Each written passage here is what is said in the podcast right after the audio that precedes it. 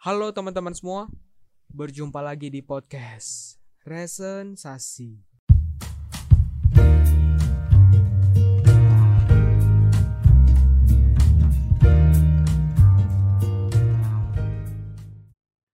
Di podcast kali ini gue mau mengangkat topik seputar disinformasi vaksin COVID-19. Di sini gue mau coba mengulik beberapa berita yang cukup meresahkan jika dibiarkan begitu aja.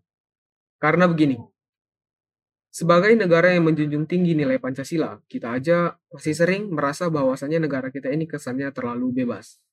Nah, di garis bawahi dulu, kata bebas di sini berarti masih minimnya pengawasan dan pengaturan terhadap masyarakat. Ya, benar. Kita terikat oleh regulasi yang sudah diberlakukan sebelumnya. Tapi kalau kita bicara soal regulasi di masa pandemi COVID-19 sekarang ini, sebenarnya masih banyak hal yang seharusnya mendapat porsi yang lebih besar. Contohnya begini. Kita tahu pertumbuhan ekonomi Indonesia saat ini masih di angka minus. Itu artinya ekonomi Indonesia masih mengalami kontraksi. Di satu sisi masyarakat dipaksa untuk tidak mudik ataupun diberlakukannya sistem lockdown yang ketat di beberapa daerah. Akan tetapi, banyak dari perusahaan yang menunggak dana THR para karyawannya. Nah, di sini sebenarnya celah yang gua maksud tadi. Sedangkan di sisi lain, masih banyak dari kita yang tidak menghiraukan anjuran yang diberikan oleh pemerintah. Terus, kita mau nyalain siapa? Gak ada yang harus disalahin di sini. Posisinya, hampir semua negara merasakan hal yang sama di kondisi pandemi sekarang ini. Mau tidak mau, sebisa mungkin kita berusaha untuk mengikuti setiap anjuran yang ada, apa pun bentuknya. Iya, gue tahu. Kita sama-sama merasa bosan selalu di tempat yang sama sepanjang hari. Hari-hari cuma buka sosmed, nonton TV, tidur, makan, lanjut besok, tiap hari gitu-gitu aja. Nah, sebenarnya banyak hal yang bisa kita lakukan lebih dari itu semua, termasuk dalam hal bermedia sosial. Sekarang ini kita tahu bahwa vaksinasi COVID-19 di Indonesia masih berjalan. Harapannya sih bisa berjalan dengan baik sesuai dengan target awal yang sudah ditetapkan. Namun di saat yang sama, ada aja pihak yang mencoba memprovokasi ataupun menyelewengkan informasi untuk kepentingan tertentu. Biasanya, berita hoax itu dikaitkan dengan kabar kematian, dampak buruk setelah penggunaan vaksin, efek samping yang kronis, dan lain sebagainya. Sebenarnya gue juga bingung. Baik itu disengaja atau mungkin karena minimnya literasi, hampir semua masyarakat dipaksa untuk mengonsumsi informasi yang gak berfaedah itu. Nah, bicara soal disinformasi, gue lebih suka mengangkat langsung berita hoax yang sedang marak terjadi.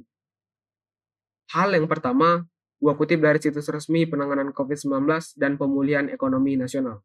Kejadian ini terjadi sekitar beberapa minggu yang lalu. Jadi beredar unggahan di Facebook yang membagikan tangkapan layar berita dengan judul seperti ini. Sinovac tak bersertifikat WHO, jemaah yang divaksin pakai itu dilarang umroh. Gua bilang berita ini kurang masuk akal. Pasalnya, dari ribuan berita yang menyampaikan mengenai legalitas vaksin Sinovac ini, hanya beberapa aja yang mencoba memprovokasi masyarakat lewat berita hoax semacam ini. Sekarang gue akan mencoba untuk menyampaikan validasi dari juru bicara vaksin COVID-19 Kemenkes. Beliau menyatakan bahwasannya vaksin COVID-19 buatan Sinovac itu udah masuk dalam daftar yang dikeluarkan WHO tetapi belum masuk emergency use listing atau AUL. Buat teman-teman yang belum tahu, ada dua istilah yang sering dikaitkan dengan izin penggunaan vaksin. Masing-masing itu adalah AUL atau emergency use of listing tadi, dan AU atau emergency use of authorization. Nah, izin AUL itu diterbitkan oleh WHO, sedangkan AUA itu adalah lisensi yang diberikan Badan Pengawas Obat dan Makanan di masing-masing negara. Jadi kalau di negara kita, EUA itu diterbitkan oleh BPOM atau Badan Pengawas Obat dan Makanan. Kita coba kembali lagi ke masalah disinformasi vaksin Sinovac yang tadi. Nah, vaksin itu sendiri udah mengantongi EUA tercatat pada 11 Januari. Untuk update terbarunya, mengenai perizinan EUL vaksin Sinovac, Satgas memprediksi bahwa vaksin Sinovac akan tersertifikasi oleh WHO pada akhir Mei mendatang. Ini gue kutip dari detikhealth.id. Nah, baru-baru ini, Vaksin Sinovac baru aja dapat EUL dari WHO. Ya, dikutip dari Lekmin, keputusan itu diumumkan pada hari Jumat dua minggu yang lalu, berarti sekitar tanggal 7 Mei, di Genoa untuk memberikan EUL pada vaksin COVID-19 yang dibuat di Cina. Nah, salah satu dokter yaitu Dr. Gauden Galea yang menjadi perwakilan WHO untuk Cina menilai keputusan itu sebagai sebuah lompatan yang bisa mendorong pengakuan WHO untuk 15 vaksin COVID-19 lainnya, termasuk di dalamnya vaksin Sinovac. Sesuai dengan title awalnya itu, emergency. Berarti, AUL dan AUI itu sebenarnya diberlakukan dengan pertimbangan untuk mengatasi kondisi darurat kesehatan masyarakat akibat penyakit yang serius dan mematikan. Nah, biasanya berupa penyakit global maupun lokal. Kita coba tarik ulur kejadian 10 tahun yang lalu, tepat pada bulan April 2009. Nah, di tanggal itu, muncul wabah virus H1N1 atau sering disebut sebagai virus influenza A.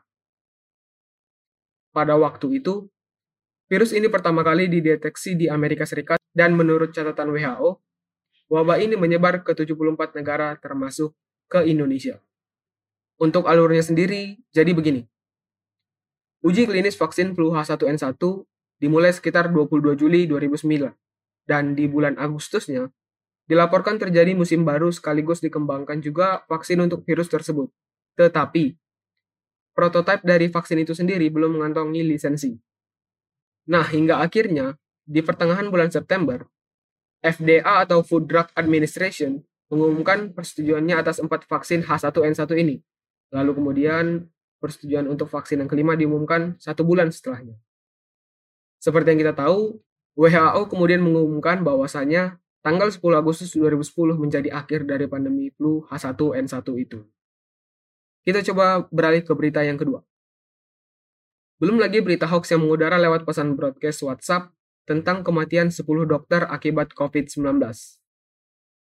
Di situ juga disampaikan bahwasanya mereka meninggal dalam kondisi sudah divaksinasi.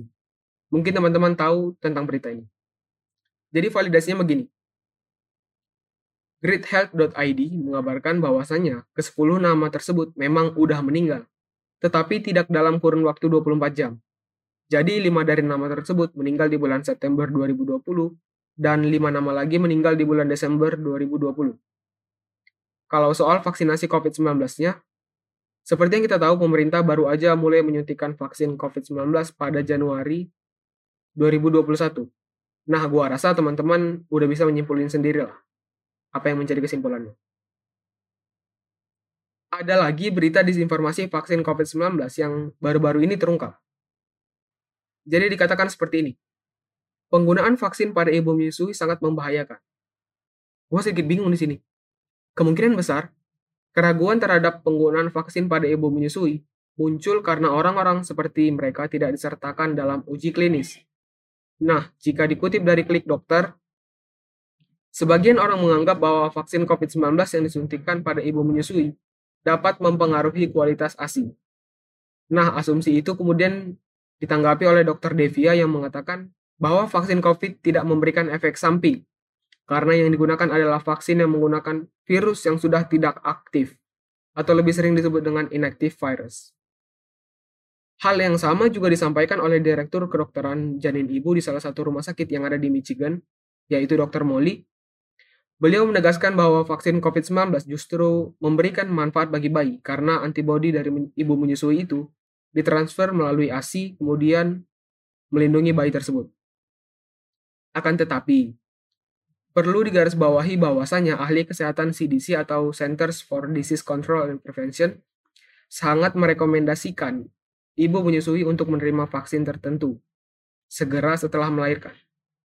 Berarti, vaksinasi pada ibu hamil tidak membahayakan bayi itu, tetapi terlebih dahulu harus konsultasi dengan dokter yang bersangkutan. Berita yang terakhir.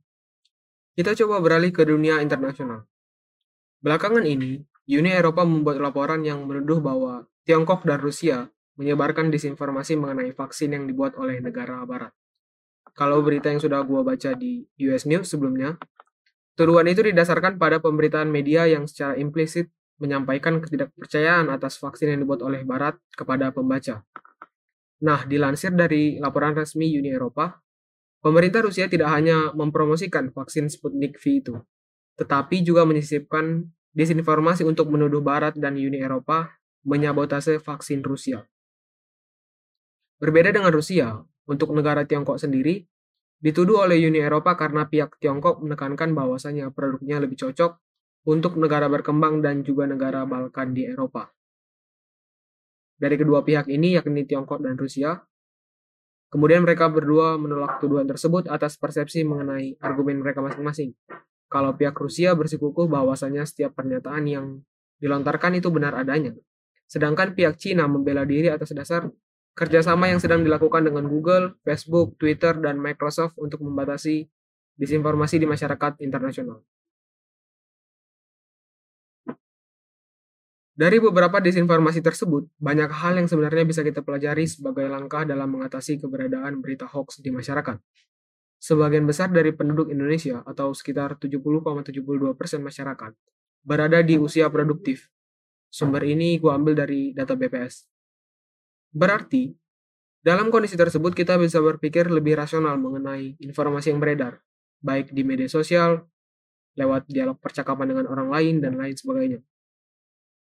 Sebagai penduduk yang rasional, sebisa mungkin kita bisa menyisihkan informasi mana yang merupakan fakta valid dan mana yang masih sebatas asumsi semata. Dengan klasterisasi itu, kita bisa mengkaji ulang asumsi yang disampaikan. Dengan cara apa? Riset dan literasi. Kedua itu menjadi kunci dari berhasil atau tidaknya upaya kita dalam menangkis disinformasi di masyarakat. Perlu diingat, misalnya kita udah tahu bahwa berita itu berita hoax. Sesegera mungkin sama-sama kita melaporkannya ke Kominfo untuk tindakan yang lebih lanjut. Selain itu, dengan setiap kecanggihan yang ada, kita juga bisa meletakkan sosial media sebagai aset untuk memvalidasi berita. Baik itu lewat Instagram, Facebook, Twitter, podcast, dan lain sebagainya apa pun dan bagaimanapun bentuknya, setiap upaya baik tentu bakal melahirkan hasil yang baik pula. Coba teman-teman, sama-sama kita merenung kenapa kita gampang sekali terpengaruh oleh disinformasi di masyarakat. Ketika kita merasa terpancing atau terpanggil dengan berita itu, kita langsung share ke akun media sosial kita. Kita bagikan ke teman-teman terdekat kita, dan lain sebagainya. Kan itu tindakan keliru ya? Kita belum tahu kebenarannya, kita belum tahu tanggal kejadiannya, langsung kita comot aja. Nah, ayolah teman-teman, kita sama-sama menyebarkan informasi yang valid. Kan kita juga yang merasakan manfaatnya. Jangan dulu langsung berharap untuk mendapatkan feedback dari hal baik yang kita lakukan. Dengan beredarnya informasi yang valid di masyarakat, toh kita bisa merasakan dampaknya, walaupun tidak secara langsung. Gak akan ada ricu, gak akan ada huru hara, Gak akan ada demonstrasi karena emosi pribadi aja. Karena ego pribadi aja, dan lain sebagainya. Mungkin gue di sini tidak memposisikan diri gue sebagai orang yang lebih bijak di antara teman-teman semua.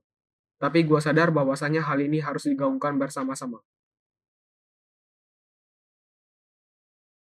Jangan melihat latar belakang orang lain.